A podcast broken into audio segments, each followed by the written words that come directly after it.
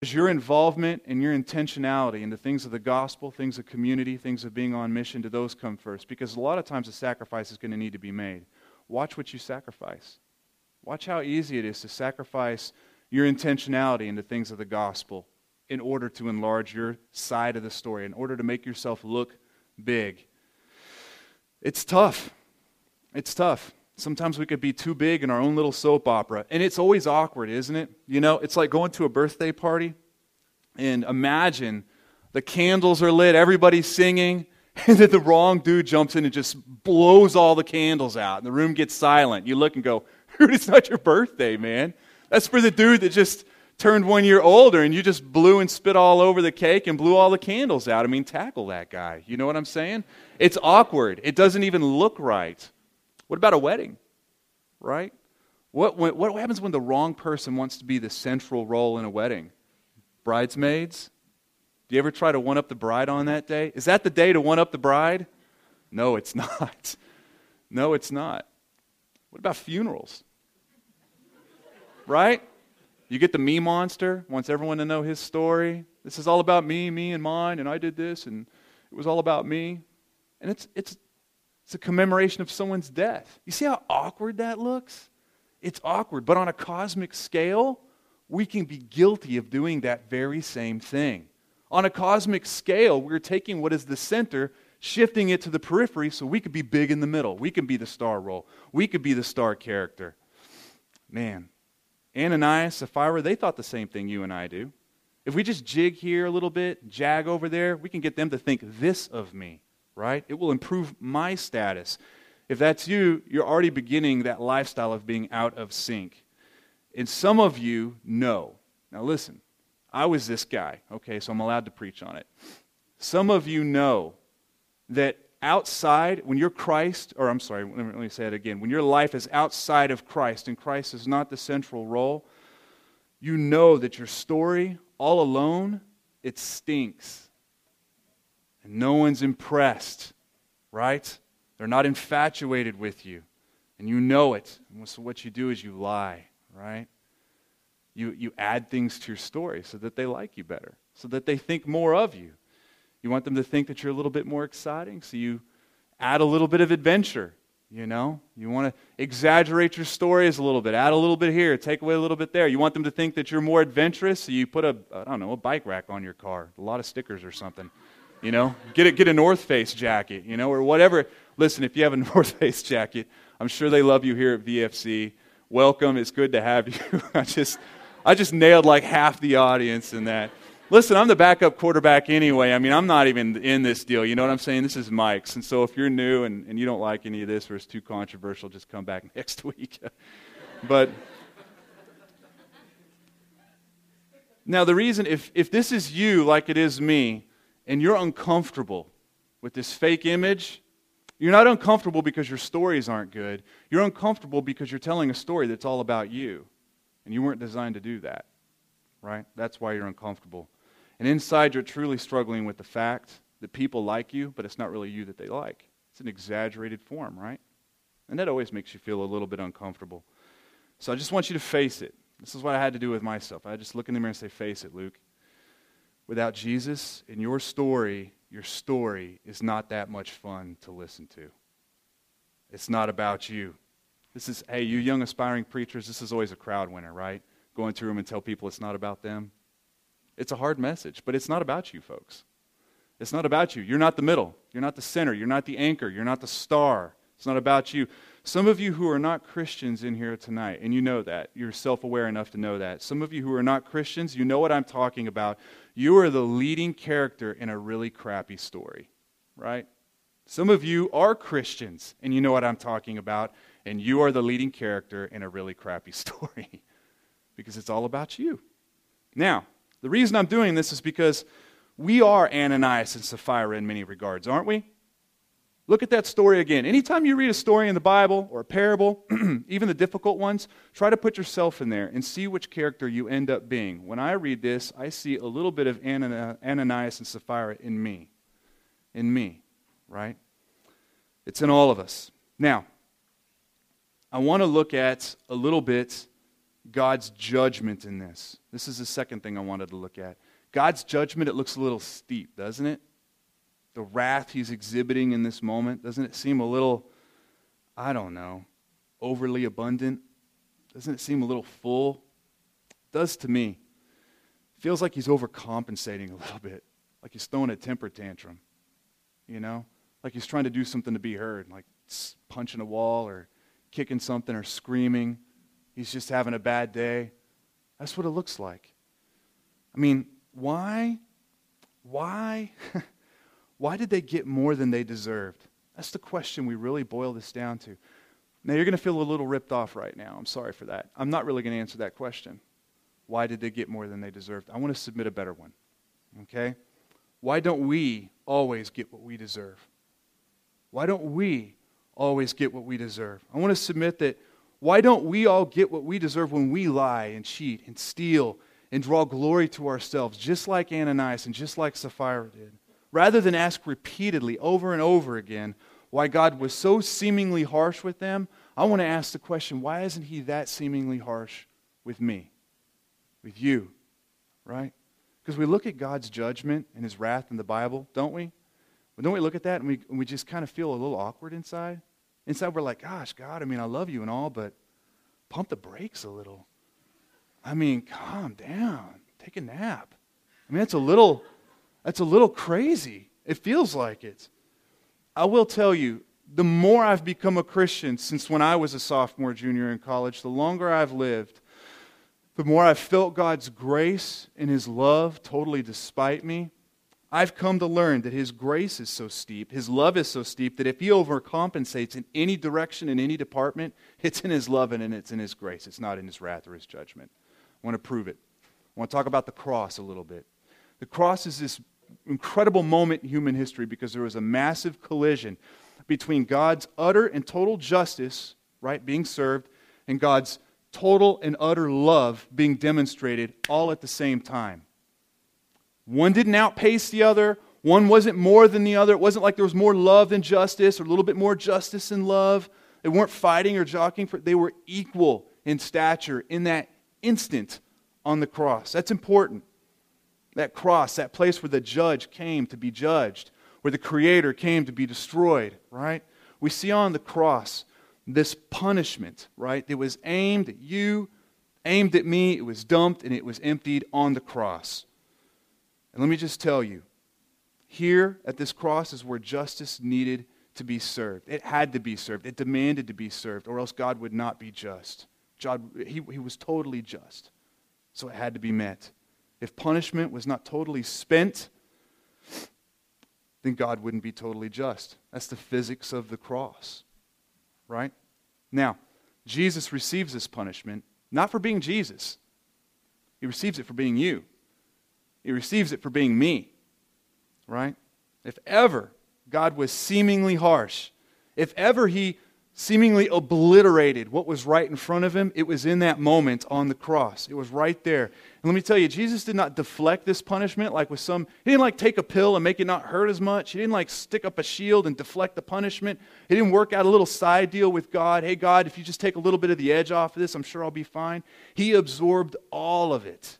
He, he didn't deflect punishment, he took it. Man, he absorbed it, and justice was met. Now, with that, love was also demonstrated to the same degree at the same high fever pitch. Love was there, right?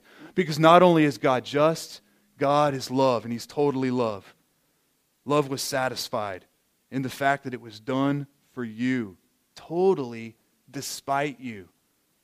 It wasn't done for you on those days that you performed well, but on those days where you were a troll, you know? Where you kicked the dog and you flipped off the neighbor. I'm the only one that's done that, okay. But on those days, you have to understand that before God poured the first ocean, before He named the first star, before there was a first, He saw your life, saw every action from the day that you were born to the day that you will die.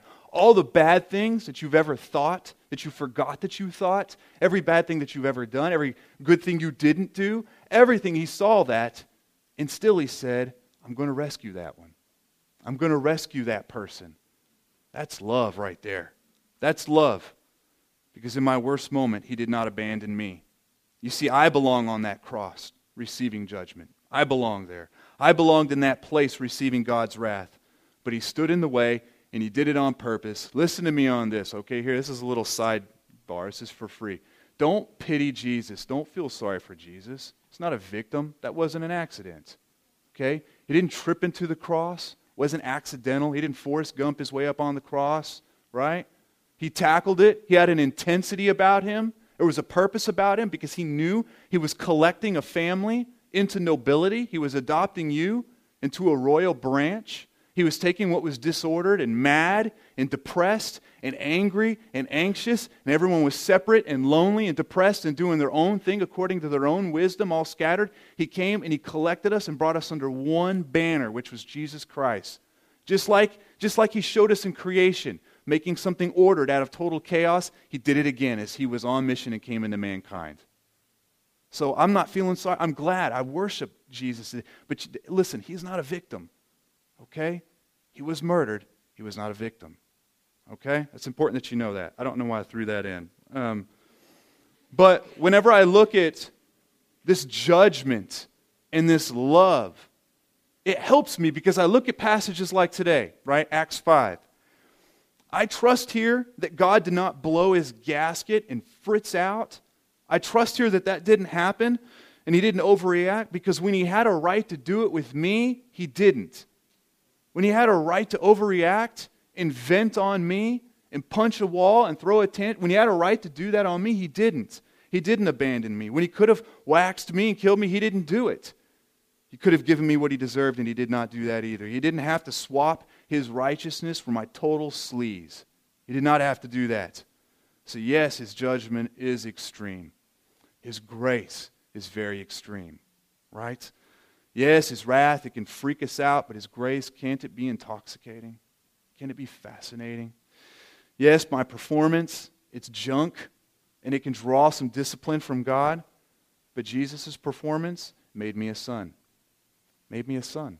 We could see them both at the same time. So before you cast your vote on whether God is too wrathful in a moment, remember the cross and let it remind you of the ever present love that cannot even be measured.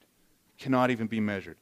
So, when you understand that God is the center of the story, and you're not, because it's not about you, right? There's a beautiful story, narrative, redemptive. It's beautiful, it's big, and it, you're not in the middle of it. Jesus is. So, whenever you understand that, right, and you understand that His grace is not outpaced by His wrath, you put those together, then it affects the way you live and it affects the way you worship. I love this part of the, of the passage we read today. And great fear came upon the whole church and upon all who heard of these things. Great fear. This young, little, brand new community, they grew in their fear of the Lord, but they did not grow in being afraid of the Lord, and there is a difference. There's a difference in good, proper biblical fear of the Lord and just flat out being afraid of God. Okay? Proper fear does not come from being frightened or oppressed, it comes from a sense of awe and overwhelmingness. That's not a real word. I just made that up. An overwhelmingness that comes from the gospel, that's born from the gospel, right? That word, it actually means to have a profound respect and awe for God's deity. That's what that means, to have a fear of God. So, our fear, if it comes from an oppressed posture, right, of what God might do to us or what He might not do to us or for us, that, that is not proper fear, folks. It's not. If you're there, that's not proper fear of God.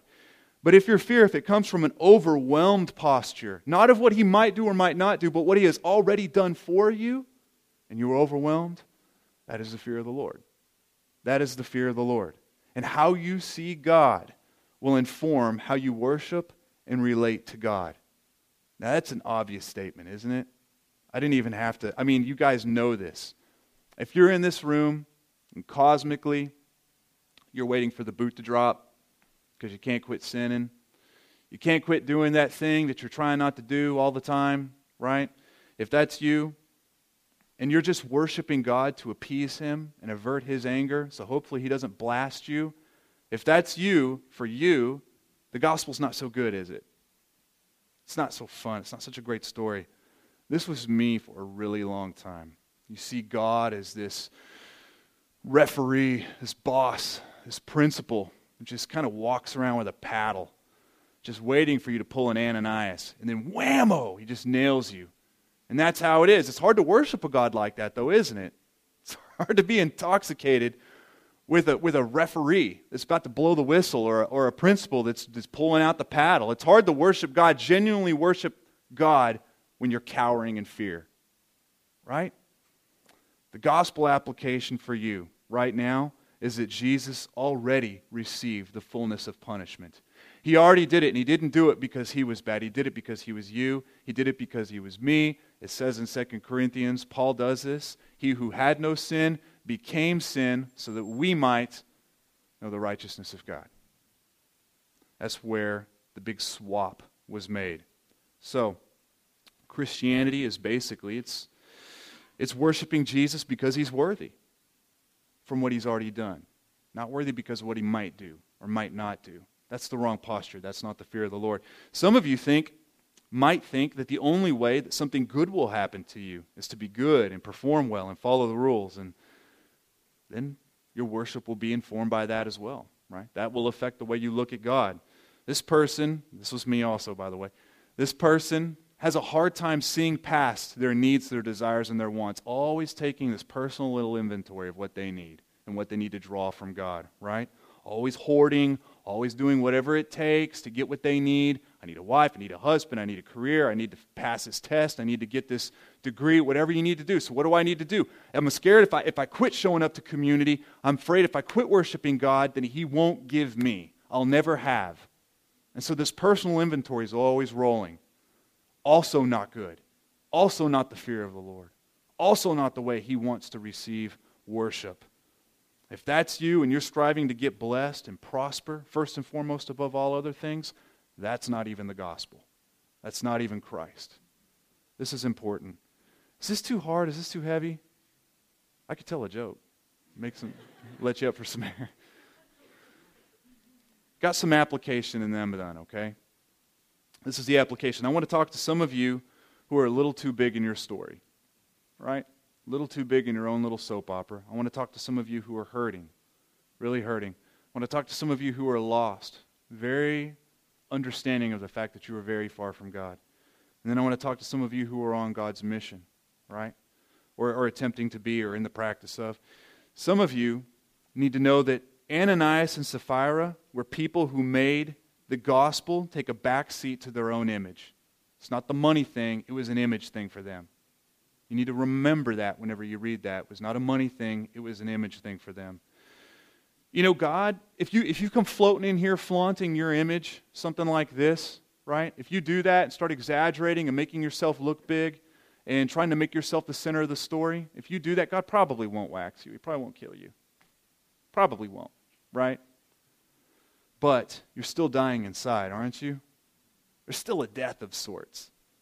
And you know, it's, this is the true fact. This is 15 years of campus ministry and church planning will tell you this people that do that, they become increasingly more and more irrelevant to the big picture, right? This is the interesting thing. Ananias drops, Sapphira drops. Within three hours, they're both under shallow dirt just outside the city. No pomp, no flash, no big funeral. I mean, no, no week taken out where shops are shut down and everybody mourns and there's eulogies giving. None of that. Boom, they hit the ground, they're under the dirt. Wife comes in, boom, she hits the ground, she's under the dirt they were very irrelevant after very little time. We can do the same thing. We can become that person. We can. In kingdom business, someone who becomes the center of their story starts to phase themselves out a little bit. That happened to me. I actually was in a very beautiful campus ministry, started preaching the gospel, right? And his little campus ministry started from nothing. It started growing and growing and growing and growing people are getting radically saved. I don't even know what I'm doing. I've never been to Bible college. I've only been a Christian for maybe less than a year, so I'm kind of freaking out. But don't think it wasn't going in my head. It's going in my head. Hey, I'm the deal. I'm the deal. I'm pretty I'm pretty big deal. Listen to me preach. I'm right, that was me. I was becoming that person. I watched how I, I started becoming more and more irrelevant to community, the people pouring into my life, the ones that are pastoring, coaching me, being good peers in my life. I was actually spinning my wheels because I was doing a lot of work, and in the big picture, I wasn't doing anything. very irrelevant, right? If that's you, you need to repent tonight. You need to repent. That's, that's what you have to do. If you're the Ananias and Sapphira, you need to repent. Some of you are hurting. Some of you have a very difficult time seeing God correctly. And instead of having a good fear, you're just afraid, right? Not sure that you're praying right, not sure that you're seeing God correctly, not even sure you're saved. Anyone in that group, right? Not sure that you're in a good place with God. Let me just tell you, He is huge. He's magnificent. He's out there. He's the King of Kings. He's vaulted to grandeur. Yet, yet, at the same time, He's like a father, cuddling you as if you were His only child, looking at you with a deeper love that cannot be any deeper. God, God, if you're a Christian in this house, let me tell you, you cannot be more loved than you are this very moment. You cannot be more adored. You can check your performance at the door. It doesn't qualify you in His eyes. Right? He's not waiting for you to get it so He could love you more. If you're having a hard time, understand this He's very intense, focused, and desirous to know you imperfectly. To know you as you pray imperfectly. To know you as you relate to Him imperfectly. As you live a life imperfectly, He's desirous of your imperfect life. He loves you. You need to know that. I don't know who hurt you. I don't know who abused you, who modeled authority poorly for you. I don't know who did that. I don't know what could make you look at God incorrectly. But He loves you. Let me tell you, God wants to be enjoyed. He doesn't want to be cowered in front of. He wants to be respected and revered, but He wants to be enjoyed. He wants you to enjoy your walk, to love and have a joy in you when you approach Him. I want to talk to some of you who are lost. You do have a, a, good awareness. We pretend that this person doesn't exist, but they do. I was one. I would show up to campus ministries knowing that I wasn't saved. I just wasn't, man. I just, either I wasn't sold on it yet, or I just wasn't ready to sell out to it, or whatever you want to say. I just, it was, if that's you, God is in the rescuing business. He's pretty good at it because you're not. Because you stink at it. Because you've never been good at it. You've never been able to rescue yourself, and that's why you're so unhappy. Luke, I'm not unhappy. I've got to get. No, you are. You're unhappy. I mean, face it. It's just because it's happened so much, it's become your new normal, so it just doesn't feel like you're unhappy anymore. That's how far you are from true joy. But you do have an unhappy life. I can promise you that. The gospel is good, and it's the fact that God came to earth to replace you in judgment. You deserved it. He took it. This is pretty thoughtful of him because it was a debt we simply can't repay, right? So the call for you is this is to turn and it's to repent from your sin and to follow Jesus Christ for the rest of your life. Not repent for one sin, not repent from, I don't know, the sin that inconveniences you the most, the one that embarrasses you the most, but repent from being a sinner. Repent from all of sin in your life, from you being the center of your life, from you being the star of your own story, from you being the means to your own end, for all of that, to repent and to turn towards Jesus. If you've grown up like me, looking at God's wrath on the cross and thinking, whatever, no thanks, if that's you, consider the fact that that wrath was pointed at you. It's pointed at you the love that you can't understand because you can't crawl up on that cross in his stead was exemplified by the King of Kings, the Son of Man. He did it for you. And he did it because he loves you. If that's you, you need to turn tonight. You need to get your life right tonight. Don't wait. Don't wait one day. Don't wait one week. I mean, when this is over, come talk to me. Come talk to Mike, right? You can speak in code if you're embarrassed or whatever you want to do, but just don't walk out of here if that's you. Trust me. Trust me. Trust me.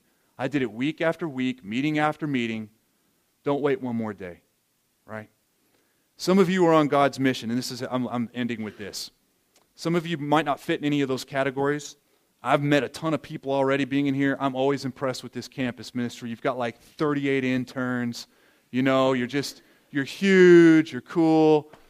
Some of you are really on God's mission. Let me tell you, just as an admonition, whenever you preach the gospel, don't just preach the love and forsake the justice. We do that sometimes, don't we? We forsake the judgment and the wrath, and we just preach on the love, and we kind of make excuses for God because we're a little embarrassed, like he's our weird uncle or something like that.